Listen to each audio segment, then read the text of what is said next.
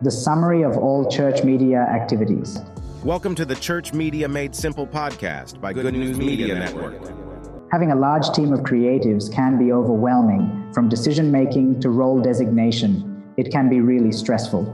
However, we shouldn't forget the responsibilities of the team, the major tasks, which I summed up into three. One, design. This is the birthplace of ideas and inspiration.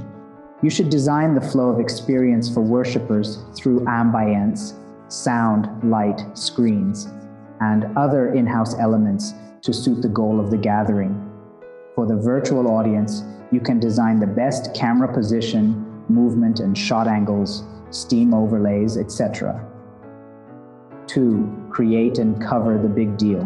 After design is to never lose a moment. Create it and record it but most times, church service is a spontaneous flow as it's being created by other ministries, worship team, pastors, and other ministers. Make sure you cover all moments needed.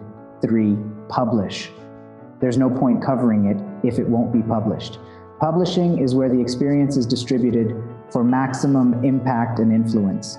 This can be done through various media channels, both traditional and digital, social media, most importantly, for its wide sea of audience. If the team can ensure that these are done weekly, you would record more impact and influence of the team's service than ever.